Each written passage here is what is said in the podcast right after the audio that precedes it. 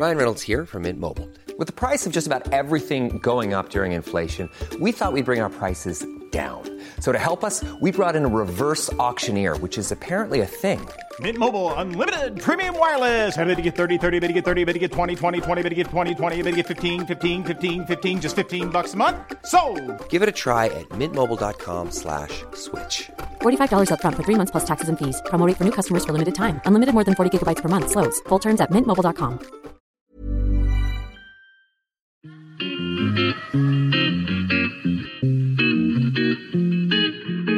Salut les gars, je suis Anne-Laure Baratin et vous écoutez le podcast Genre de filles. Chaque semaine, je reçois une fille unique en son genre pour parler sans tabou de mission de vie, de galère, de déclic ou non, de féminin, de maternité ou pas, tout ça, tout ça. Par leur parcours, leur engagement et leur choix de vie, elles m'ont bluffée et j'ai à cœur de vous les faire découvrir. Je sais qu'elles vous inspireront. J'espère maintenant que leur parole vous permettra d'avancer, de choisir, de décider. Et maintenant, place à l'épisode du jour. Bonne écoute! Cet épisode a été rendu possible grâce à Baratin et cetera. Baratin et cetera, c'est l'agence de création éditoriale qui accompagne des entreprises engagées s'adressant aux femmes et ayant à cœur de traiter leurs problématiques. Aujourd'hui, je reçois Marion Forveille. Je ne connais pas personnellement Marion. Elle m'a contactée alors que je venais de lancer Genre de filles et que je lançais un appel aux femmes qui voulaient se faire entendre. J'ai trouvé son message intéressant, je vous le lis en partie. Je ne sais pas si mon histoire t'intéressera, mais je me suis lancée dans la maternité en solo via une P M A au Danemark et je suis actuellement enceinte de huit mois d'une petite fille. C'est un sujet que les gens connaissent peu ou sur lequel on peut avoir beaucoup d'idées préconçues. En tout cas, c'est un vrai sujet de société, surtout avec les discussions autour de la loi bioéthique. Sujet féministe de surcroît. Alors, j'ai évidemment dit oui à Marion parce que je trouve le sujet ultra intéressant et l'interview a donc eu lieu. Vous allez l'écouter d'ici quelques secondes. Et depuis, entre-temps, comme prévu, Marion a donné naissance à une petite Maxime à qui je souhaite une belle et merveilleuse vie sur Terre. Voilà, plein de courage à toi Marion et merci encore pour ta confiance. C'est à toi. Je pense que ce, la genèse de ce parcours de P M A, c'est... Euh... On va dire c'est un désir de maternité qui a toujours été présent. Je me suis euh, jamais vue sans enfant. Je, j'ai toujours dit euh, quand j'aurai des enfants. J'ai jamais dit si un jour j'ai des enfants. En tant que personne euh, très prévoyante, je pense que quelque part je me suis toujours dit euh, si jamais il se trouve que pour X ou Y raison, euh, à une certaine date, euh, j'ai pas rencontré la personne avec qui euh, faire des enfants, euh, cette option-là elle existe. Voilà. Je m'étais mis une euh, une barrière, je pense, à trente-cinq ans. D'accord. Euh, parce que... Est-ce que ouais. tu peux nous expliquer le... pourquoi, justement, à trente-cinq ans ? J'ai, euh, j'ai un peu pris les devants quand j'avais trente-quatre et quelques, toujours, euh, toujours dans... Non, j'avais même pas encore trente-quatre, j'avais trente-trois et quelques, mais en me disant, je vais avoir trente-quatre, ce qui veut dire que par rapport à ma deadline, il me reste un an. Si ça veut dire que dans un an, il faut que je sois en couple stable, sûre de la personne avec qui je suis, et cetera, il vaut peut-être quand même mieux que je m'en préoccupe maintenant et que je commence à me préparer psychologiquement. Et, euh, et du coup, euh, au, à l'été deux mille dix-neuf, on va dire, euh, j'ai commencé à, à me renseigner de façon euh, plus intense, on va dire, sur le sujet. C'est là que c'est devenu une, une vraie option euh, qui était euh, entre le plan A et le plan B, on va dire. D'accord. Et explique-nous alors comment ça s'est passé ? Alors, dans un premier temps, euh, je me suis renseignée en essayant de trouver des témoignages euh, sur Internet, à la fois en vidéo, en podcast. Euh, j'ai lu des livres. Il y a, il y a notamment euh, un bouquin que j'ai lu qui s'appelle P M A pour mon amour, qui a été rédigé par une, une journaliste qui s'appelle Olivia Knittel. D'accord. Euh, qui, qui, qui parle beaucoup de ça. Donc ça, c'était une première phase. Et puis, c'est aussi une phase où j'ai commencé à en parler à mon entourage en me disant... Euh, que voilà, ça pouvait euh, potentiellement être dans mes projets euh, à moyen terme. Donc ça, c'était sur toute la fin d'année deux mille dix-neuf. Et puis en fait, euh, pendant le premier confinement, j'étais... Euh, donc moi, je suis allée me confiner euh, en dehors de Paris euh, chez ma mère. D'accord. Et là, j'ai continué mes recherches et je suis tombée sur un, un groupe Facebook qui s'appelle euh, Mam'en Solo, enfin Mam apostrophe en plus loin Solo, qui est euh, qui découle en fait d'une association qui milite pour la P M A pour toutes et euh, plus précisément pour la P M A pour les femmes célibataires, et où j'ai découvert une mine d'informations absolument extraordinaire, une communauté de femmes extraordinaire aussi, et en fait qui m'a donné toutes les infos pratiques pour me lancer. Et c'est, c'est, c'est ça qui a fait le déclic, où tu t'es dit « Allez, j'y vais, c'est parti ». Ouais, je dirais que c'était ça. J'étais tellement à fond dedans, en fait, que ouais, j'avais mis, j'avais mis le doigt dedans, et quelque part, je me suis dit « Bon, ben, t'as pas de raison de pas te lancer maintenant, en fait. » T'auras, à l'époque, du coup, j'avais euh, trente-quatre ans et demi, on va dire. Euh, je, je voyais pas euh, ce que je ferais à attendre cinq ou six mois de plus. J'étais prête, j'étais prête, en fait. Donc, euh, donc euh, je me suis lancée. Et donc, tu as regardé directement pour une solution à l'étranger? Je n'ai pas envisagé d'autres options. Pour moi, c'était interdit en France. Donc, ouais. euh, je ne me suis pas posé plus de questions que ça. C'était euh, autorisé à l'étranger. Et puis, j'avais été, euh, je, je savais que c'était possible en Espagne. Je savais que c'était possible en Belgique.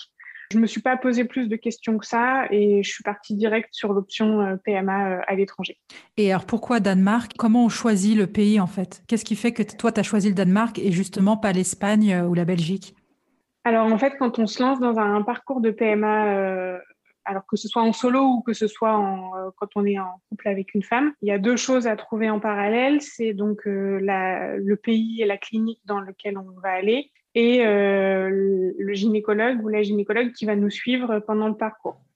Le, la clinique, en fait, il y a un critère qu'il faut définir en amont, euh, qui va, qui va nous ouvrir des options dans un pays ou dans l'autre, c'est quel type de donneur on veut. Est-ce qu'on veut un donneur euh, anonyme, c'est-à-dire qu'on n'aura jamais euh, euh, d'infos sur le, le donneur autre que quelques critères euh, physiques, on n'aura jamais accès à ses coordonnées, euh, ou est-ce qu'on veut un donneur, ce qu'on appelle... Euh, ouvert ou à identité révélée, ça dépend comment on les appelle, mais et en fait ça c'est des donneurs où euh, l'enfant à sa majorité euh, aura euh, accès aux dernières euh, coordonnées euh, connues du donneur et pourra euh, éventuellement rentrer en contact avec lui. Donc ça veut dire que le, et... donneur, le donneur est OK en gros pour, euh, pour se faire contacter potentiellement par euh, plein de, de, de, d'enfants qu'il aurait aidé à concevoir euh, à leur majorité.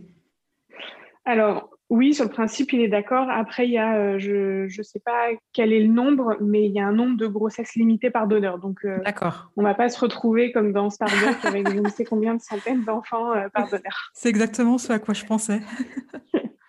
et, euh, et je voulais savoir c- comment ont réagi tes proches, tes parents, quand tu leur as dit euh, « je me lance dans un parcours de P M A pour, avoir, pour être maman ». J'ai eu que des réactions très positives. Je pense que ma mère a mis un peu de temps parce que c'était pas forcément ce qu'elle avait imaginé pour moi à la base. D'accord. Mais euh, je pense que c'était plus lié à certaines peurs en fait de de savoir que j'allais élever un enfant toute seule et euh, et elle-même sachant que c'était pas forcément facile donc euh, donc je pense que c'était lié à ça. Mais j'ai toujours euh, tous mes proches m'ont manifesté leur soutien euh, des dès le moment où je leur ai annoncé que c'était euh, un projet que j'avais. Et, et étant quelqu'un de très indépendante, euh, qui prend les choses en main, euh, et cetera, il euh, y en a beaucoup qui m'ont dit euh, « ça ne m'étonne pas tellement de toi ». donc, euh, donc voilà, moi j'ai, j'ai de la chance, j'ai eu un environnement extrêmement, euh, extrêmement bienveillant et euh, même euh, jusqu'à mes grands-parents qui sont âgés, euh, j'ai toujours été euh, très bien soutenue euh, dans, dans cette démarche. Ouais, c'est super. Ils te soutiennent dans, dans ton choix et dans ta décision à cent pour cent. Complètement, oui. Et donc, quand tu as décidé euh, de faire ça au Danemark, euh, c- comment ça s'est passé? Tu as fait des, des, des allers-retours au Danemark, enfin, le, le côté pratique?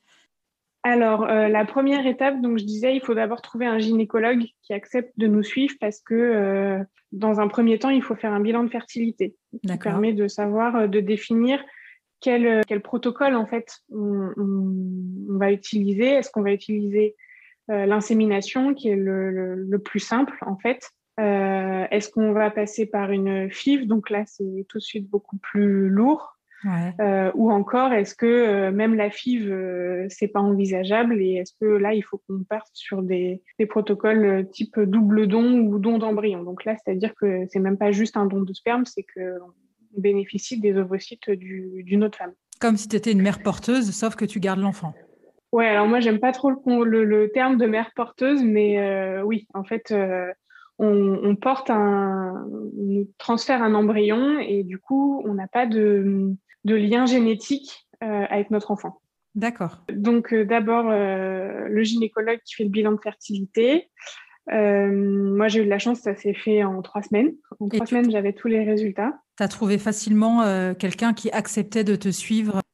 Alors, euh, sur le groupe Mam'en Solo, justement, euh, on, on se redonne, on se donne beaucoup de, d'infos et de, et de noms de gynécologues euh, qui, qui sont prêts à, à nous aider dans ces démarches-là. D'accord. Et euh, du coup, moi, j'ai été orientée vers une gynécologue qui est spécialiste de la P M A à Paris et euh, qui, euh, qui, du coup, m'a suivie pendant... Euh, qui m'a à la fois fait le bilan de fertilité et puis à chacun de mes essais, qui me faisait tous les examens euh, et les... et les ordonnances nécessaires pour avoir accès aux médicaments dont j'avais besoin. D'accord. Et alors, est-ce que tu es allée au Danemark? Comment ça s'est passé? Alors, je suis allée deux fois au Danemark parce que j'ai fait deux tentatives. Euh, la première, donc, je l'ai faite au mois de juillet euh, l'année dernière. Donc là, le process, c'est euh, à peu près au dixième jour de mon cycle. D'accord. Euh, enfin, moi, j'ai, un peu avant d'ailleurs. J'ai fait une première échographie, première prise de sang. L'idée, c'est de, c'est de voir à peu près, de définir à peu près à quel moment on va ovuler. Ouais. Euh, et du coup, quand on, quand on va dire les, les follicules ont atteint une certaine taille, que euh, nos, notre bilan hormonal donne euh, certains résultats, on dit bon bah ok, ce soir euh, ou demain, euh, tu t'injectes un produit qui va déclencher l'ovulation et l'ovulation aura lieu. On sait qu'elle aura lieu entre trente-six et quarante heures plus tard après l'injection. D'accord. Et du coup, cette fenêtre de trente-six à quarante heures, c'est le temps qu'on a pour organiser notre déplacement et être dans le pays dans lequel on va avoir euh, le, l'insémination. Oui, tu as intérêt à être sacrément bien organisé. Il euh, ne faut pas avoir de retard sur ton vol. Il faut que tu aies un vol le jour même, et cetera. En fait, c'est... Oui, c'est tout, c'est tout de l'organisation de dernière minute. D'accord. Euh, donc, ça veut dire qu'au niveau du boulot, il faut pouvoir euh, s'absenter et poser une journée de congé euh, en dernière minute. Ça veut dire qu'il faut pouvoir euh, prendre des billets d'avion en dernière minute. Et euh, on sait à peu près euh, dans une fenêtre de quatre à cinq jours quand est-ce que ça va tomber. Mais on sait qu'au dernier moment, exactement à quel moment ça va tomber. Et moi, en fait, c'est toujours tombé euh, plus tôt que ce que je pensais. D'accord. Donc, euh, donc, j'ai fait une première tentative comme ça où je suis allée au Danemark euh, au mois de juillet qui n'a pas fonctionné. D'accord. J'ai pas enchaîné tout de suite, alors qu'il y a beaucoup de femmes qui enchaînent les cycles, en fait. Apparemment, c'est...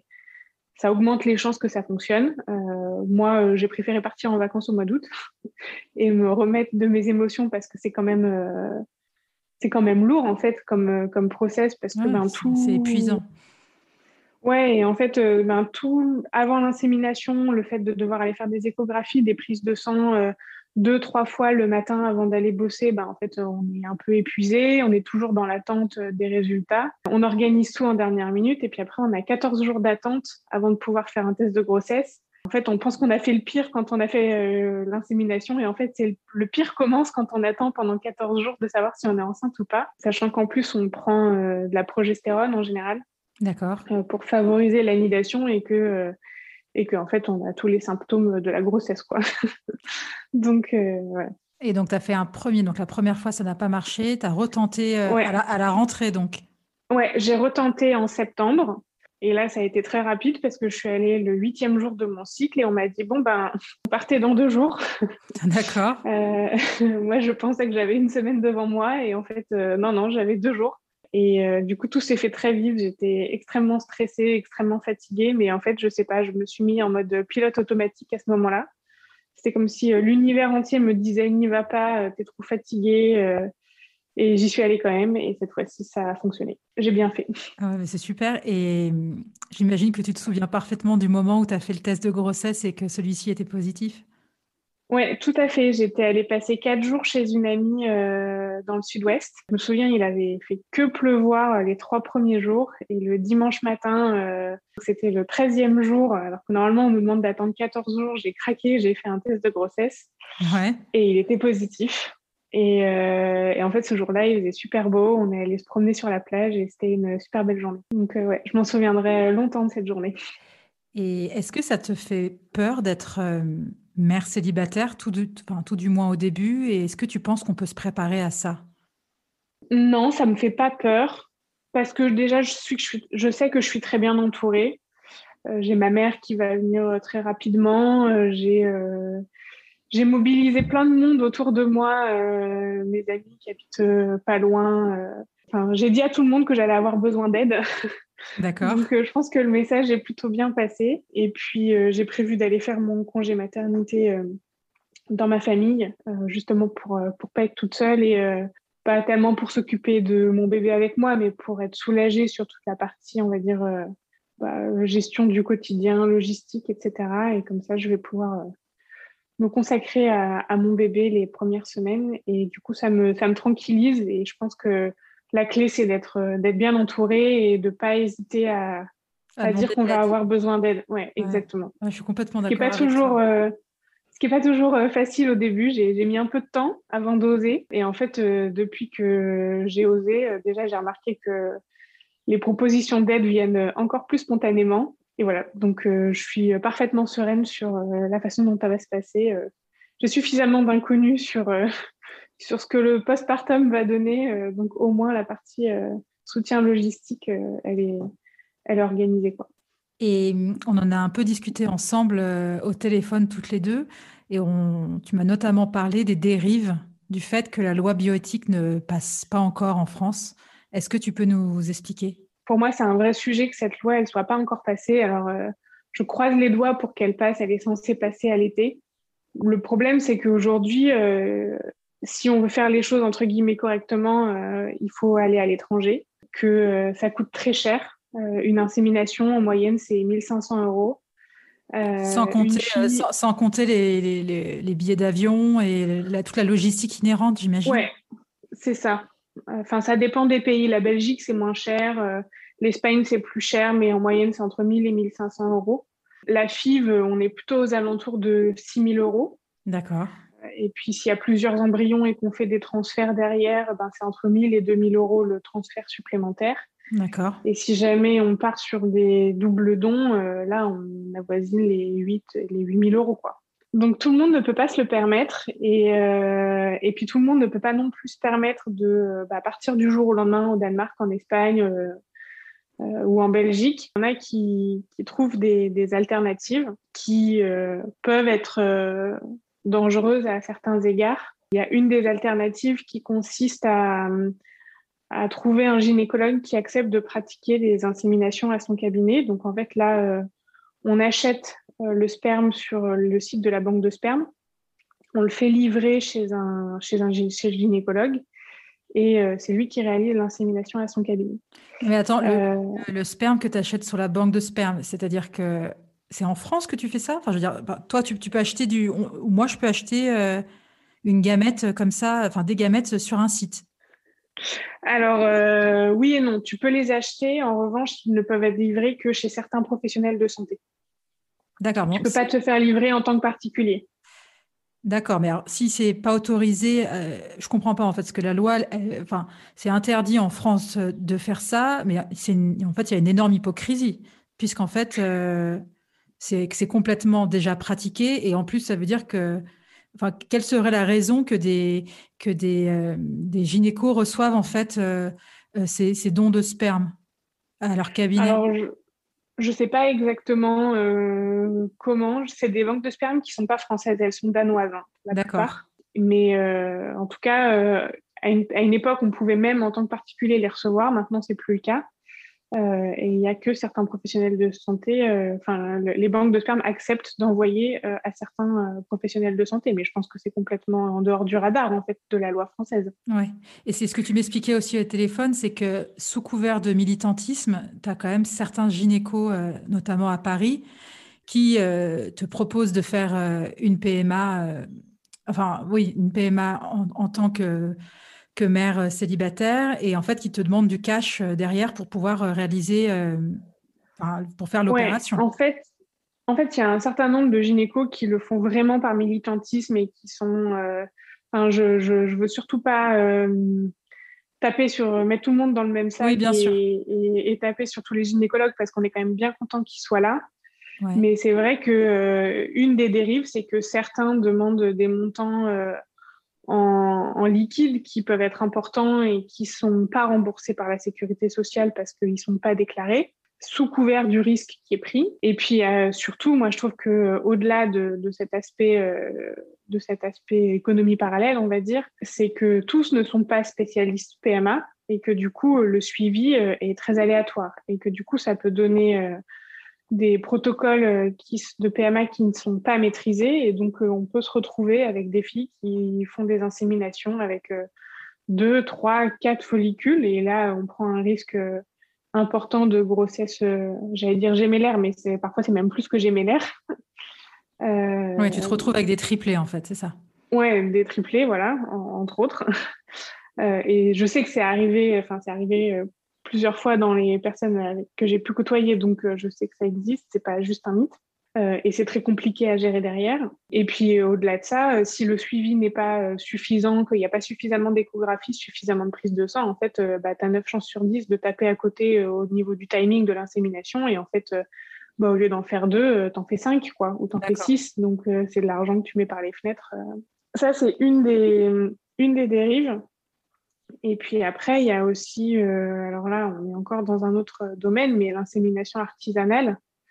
Euh, où euh, ben là c'est cent pour cent gratuit. Ouais, c'est quand euh, tu fais ça chez toi en fait.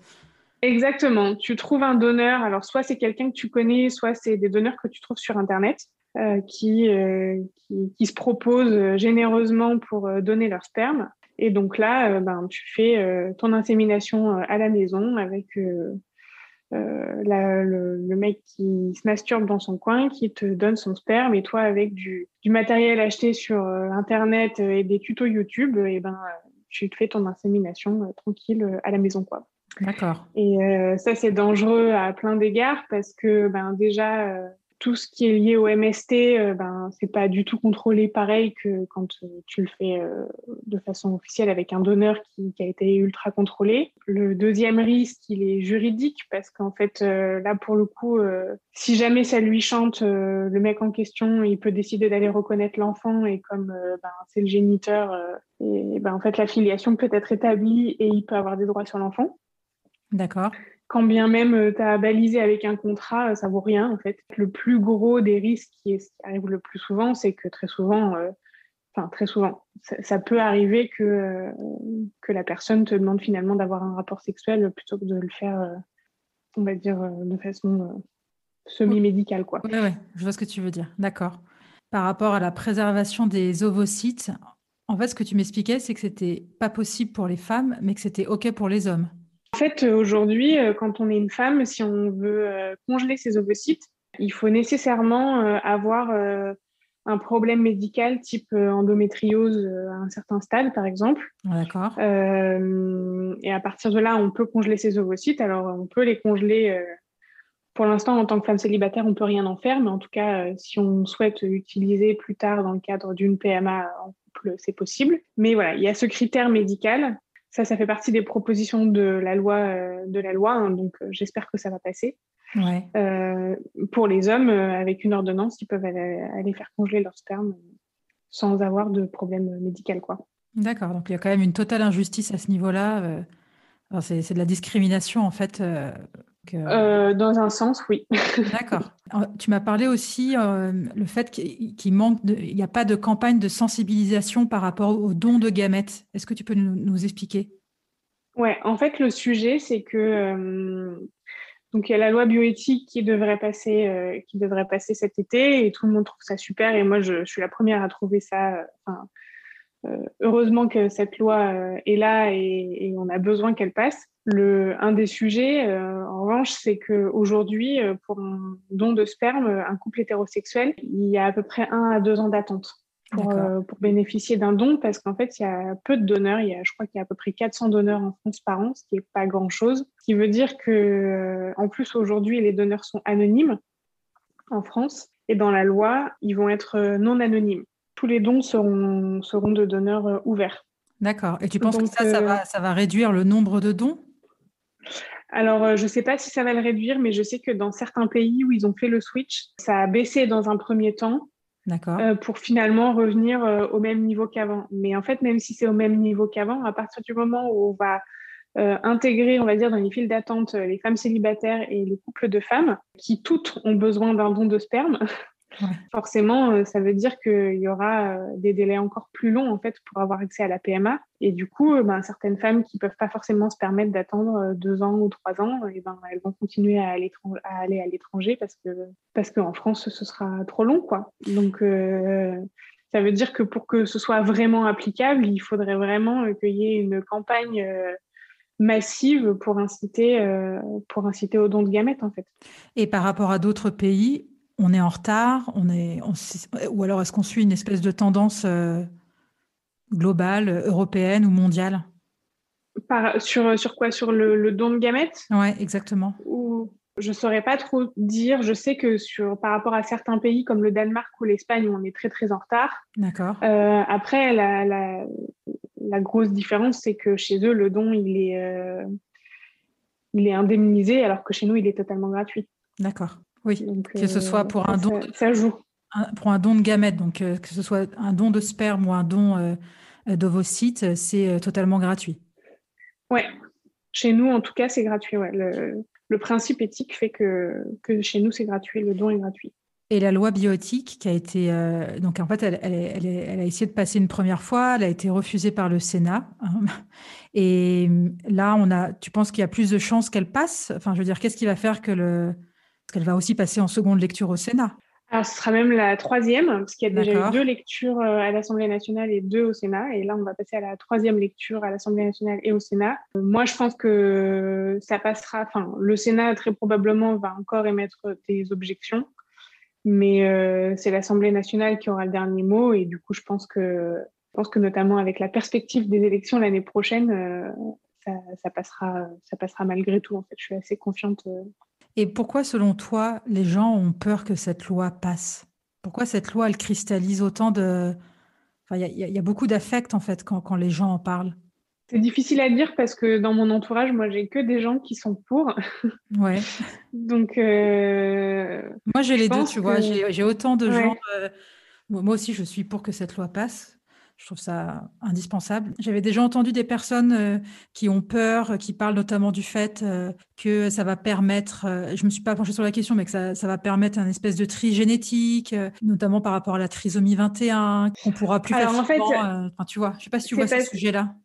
C'est parce qu'il y a, plus, il y a plusieurs choses, en fait, dans, dans cette loi. Là, on parle de l'accès à la P M A pour, euh, pour les femmes célibataires et les couples de femmes. Mais euh, la vérité, c'est aussi que la P M A en France, aujourd'hui, euh, elle est moins performante que la P M A dans d'autres pays. Et notamment, il y a un sujet euh, qui s'appelle le, qui est le D P I, le diagnostic préimplantatoire, qui sont en fait des tests qu'on fait sur les embryons dans le cadre de F I V, qui permettent de définir si... Euh, les embryons sont voués à se développer ou non. Et euh, c'est quelque chose qui est pratiqué dans les pays type euh, Espagne et Portugal, les autres, je ne sais pas, mais en tout cas, ces deux pays-là, je suis sûre qu'ils le font. Et en fait, ça permet de, ben, de ne pas implanter des embryons qui, de toute façon, ne se développeraient pas ou donneraient des fausses couches. Euh, et ça, c'est quelque chose qu'on n'a pas le droit de faire en France aujourd'hui, en fait. Alors, alors, fait si, que... si, en fait, tu as le droit de le faire, mais quand tu as... Euh... Parce que moi je, moi, je suis porteuse d'une, d'une anomalie euh, chromosomique, euh, sans rentrer dans les détails, mais euh, j'ai, moi, j'ai, j'avais le droit de faire un D P I parce que j'avais une lettre d'un généticien et tu vois, qui disait en gros… Voilà, avait, dans, un, euh, ouais. dans un certain cadre, voilà, c'est ça. Exactement, c'est pas accessible à, à tout le monde. Ah non, et puis c'est pareil, tu as énormément d'attentes. Je crois que c'était entre... Tu avais au moins un an d'attente, effectivement, et tu as quatre ou cinq centres en France qui te permettent en fait de... Mais c'est vrai, plutôt que, que, de, que de faire une, une fausse couche à cause d'un, d'un fœtus qui ne sera pas viable, parce qu'il a une, une, ouais. anom- une anomalie chromosomique ou génétique, ils te permettent mmh. en fait de, d'éliminer en fait ces embryons qui sont déjà euh, pas viables. Donc c'est vrai que c'est un, moi je trouve que c'est un énorme progrès en fait, euh, en tout cas pour tous bah, des maladies euh, ou alors qui, sont, qui ont eu des enfants euh, malades avec des maladies euh, très lourdes à la naissance.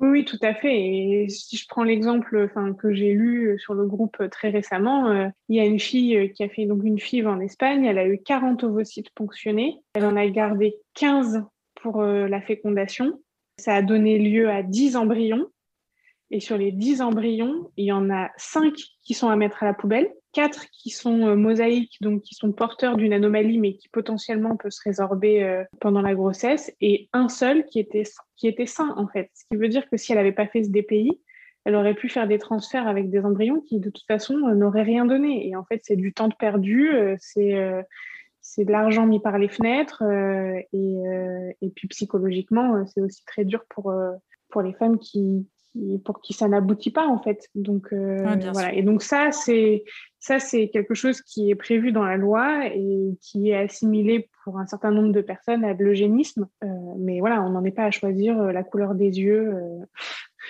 non, euh, je suis d'accord avec ça. Je ne sais quoi. Non, mais c'est intéressant, tu vois, de... d'en parler. Et aussi, je suis d'accord avec toi, on n'en est pas à choisir la couleur des yeux ou, ou à se dire, je veux, je, enfin, ou choisir le sexe de ton enfant. Ça n'a rien à voir. C'est que ça permet de, d'avoir des grossesses beaucoup plus euh, sereines avec des embryons qui sont viables, ce qui est quand même euh, ce qui devrait être la base, en fait, pour toute femme qui entame un processus de P M A. Et je pense que le deuxième point qui peut cristalliser un certain nombre de choses, c'est, euh, c'est qu'il y en a beaucoup qui part du principe que si on ouvre la P M A à toutes les femmes, ben quid des hommes et donc quid de la G P A, en fait. Et ça, je pense que ça pose question à un certain nombre de, de gens et que, et que c'est aussi ce qui peut bloquer un peu.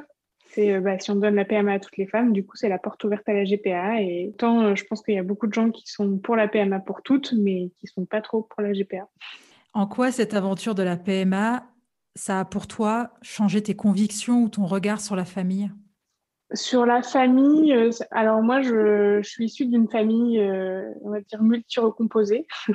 D'accord. Donc, euh, la famille, euh, papa, maman, euh, toute la vie avec les enfants, euh, ça, ça fait longtemps que je sais que c'est pas la réalité de tout le monde et qu'on peut très bien le vivre. Ça m'a ouvert les yeux euh, sur le fait que, euh, bah, qu'une famille, c'est, ça a plein, plein de formes. Je pense que je le savais déjà, mais ça me le, ça me le, ça me le met vraiment en pleine, en pleine face, quoi.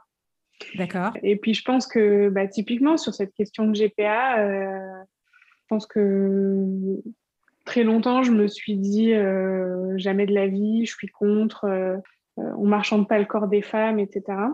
Aujourd'hui, je peux te dire que je ne suis pas du tout aussi tranchée sur la question. Moi, on, parce que j'ai un corps de femme, on me donne accès à la maternité, même si je suis célibataire. Est-ce que le désir d'enfant d'un homme, il est moins légitime que le mien, en fait ? Et euh, pourquoi est-ce que lui ne pourrait pas avoir accès à, à, à son désir de parentalité aussi ? euh, Après, ça pose des questions, on va dire, un peu philosophiques sur euh, est-ce qu'il y a un droit à l'enfant ou pas ? Ouais, euh, complètement. Et où là, je suis pas vraiment en mesure de répondre, en fait. Mais en tout cas, ça, ça ouvre les perspectives et ça fait se poser des questions euh, qu'on ne s'était pas forcément euh, posées avant. Euh. ou sur lesquels on avait un avis tranché, et aujourd'hui, euh, il ne l'est plus tant que ça, quoi. Quel conseil tu donnerais à une femme qui veut faire un bébé toute seule, qui veut se lancer dans un parcours de P M A ? Ah bah, déjà, d'aller sur le groupe Mam'en Solo. D'accord. Parce que, euh, encore une fois, c'est, c'est une communauté euh, extrêmement bienveillante. C'est une mine d'informations, vraiment. Il ne faut pas se noyer dedans, mais euh, puis c'est, y a, tout le monde se soutient. C'est, c'est, 'fin, moi, je...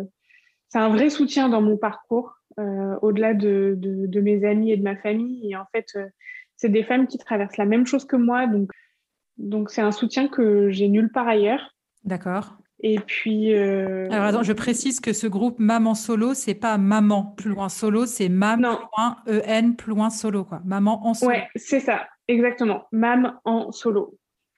Donc ça, c'est le premier conseil que je donnerais. Après, je pense que... c'est important de faire un bilan de fertilité assez rapidement si on se pose des questions, parce qu'on peut quand même avoir des surprises, c'est-à-dire on peut penser qu'on a le temps et en fait, euh, euh, moi je l'ai vu justement sur ce groupe, euh, il y a quand même euh, beaucoup de filles qui sont a priori relativement jeunes, aux alentours de trente ans, qui en fait euh, se découvrent en insuffisance ovarienne précoce, donc euh, ce qui veut dire que dans peu de temps, elles n'auront plus d'ovocytes et elles ne pourront plus faire d'enfants. Euh, donc ça peut permettre d'accélérer un peu la prise de décision ou au moins de faire une préservation de fertilité, que ce soit en, euh, enfin, notamment euh, à l'étranger pour l'instant. Je trouve que c'est bien de se poser la question tôt, en tout cas. Oui, pour pouvoir euh, euh, anticiper et s'organiser. Ouais. Un minimum. pour pouvoir, pour pouvoir prendre les actions nécessaires si jamais il y a besoin, quoi. Parce que moi, typiquement, euh, au final, ça s'est bien terminé, mais quand euh, j'ai fait les premiers examens, euh, ma gynéco m'a dit, euh, euh, alors que je pensais avoir commencé tôt pour avoir le temps, justement, elle m'a dit, euh, vous avez bien fait de venir maintenant, on se serait vu dans deux ans, ça n'aurait pas été la même chose.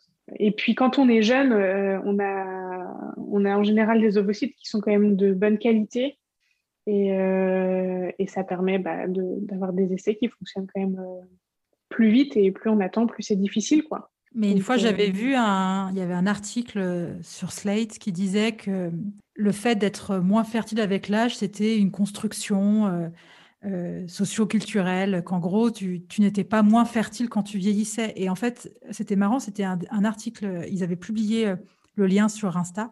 Le nombre de nanas mmh. qui ont commenté, et j'en ai fait partie en disant, bah, si, c'est vrai, Quand on, quand, quand on vieillit, quand on, en fait, on est moins fertile, c'est, c'est, et toutes les nanas témoignaient en disant non mais arrêtez, en fait, si si, euh, vers trente-cinq, enfin, t'avais plein de, de femmes qui disaient bah je suis tombée enceinte euh, facilement de mes deux premiers, mais celui euh, que j'ai eu à trente-huit, euh, il est, il est arrivé plus tard. Euh, en fait, on voit beaucoup de stars qui sont euh, enceintes euh, quand même relativement tard, c'est-à-dire vers quarante-deux, quarante-trois. Mais il faut quand même préciser que c'est euh, l'exception et que quand on parle à, à ton médecin, en général, il te dit « Non, mais attendez, toutes les nanas qui sont enceintes à, à ces âges-là, oui, c'est possible, mais en général, c'est quand même euh, c'est, c'est de la P M A. C'est, ou alors, c'est du don d'ovocytes. Euh, c'est quand même bien de, oui, de faire un bilan de fertilité relativement jeune pour voir un peu où on en est, euh, voir si tu as des problèmes. Euh, c'est plutôt ouais, que ouais, bien sûr. Euh, plutôt que de t'en rendre compte le jour où tu as envie de faire un bébé, en fait. Tout à fait. Après, euh, effectivement, il y a quand même des études qui montrent que la qualité ovocytaire, elle diminue. Maintenant, c'est pas non plus, il n'y a pas un pic drastique à trente-cinq ans. Elle, elle, elle diminue.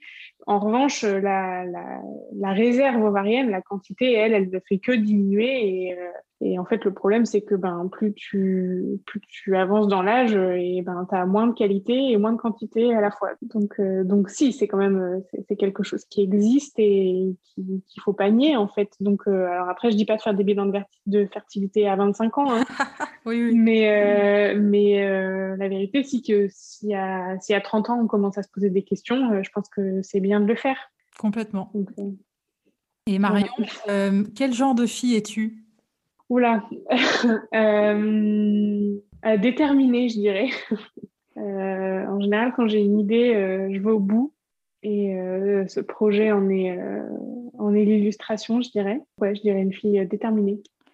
Qu'est-ce qui te met en colère ou peut t'agacer ?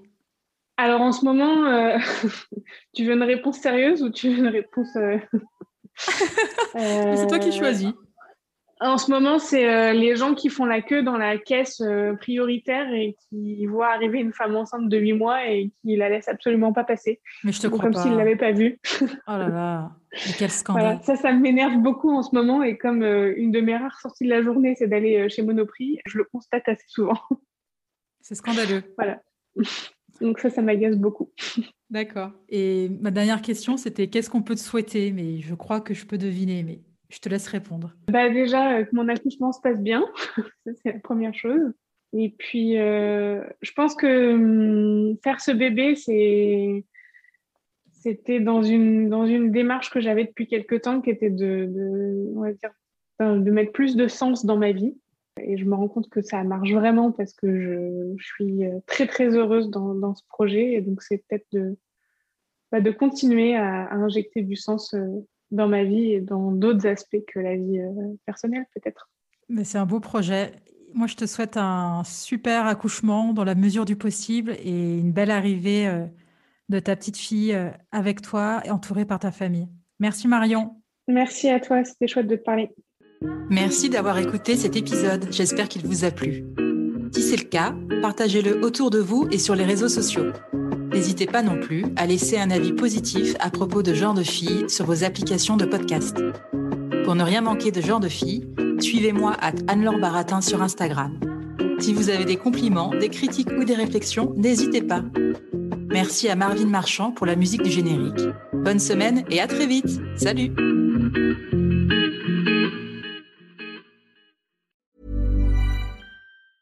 Mom Mom deserves the best, and there's no better place to shop for Mother's Day than Whole Foods Market. They're your destination for unbeatable savings, from premium gifts to show-stopping flowers and irresistible desserts. Start by saving thirty-three percent with Prime on all body care and candles. Then get a fifteen-stem bunch of tulips for just nine ninety-nine each with Prime. Round out Mom's menu with festive rosé, irresistible berry chantilly cake, and more special treats. Come celebrate Mother's Day at Whole Foods Market.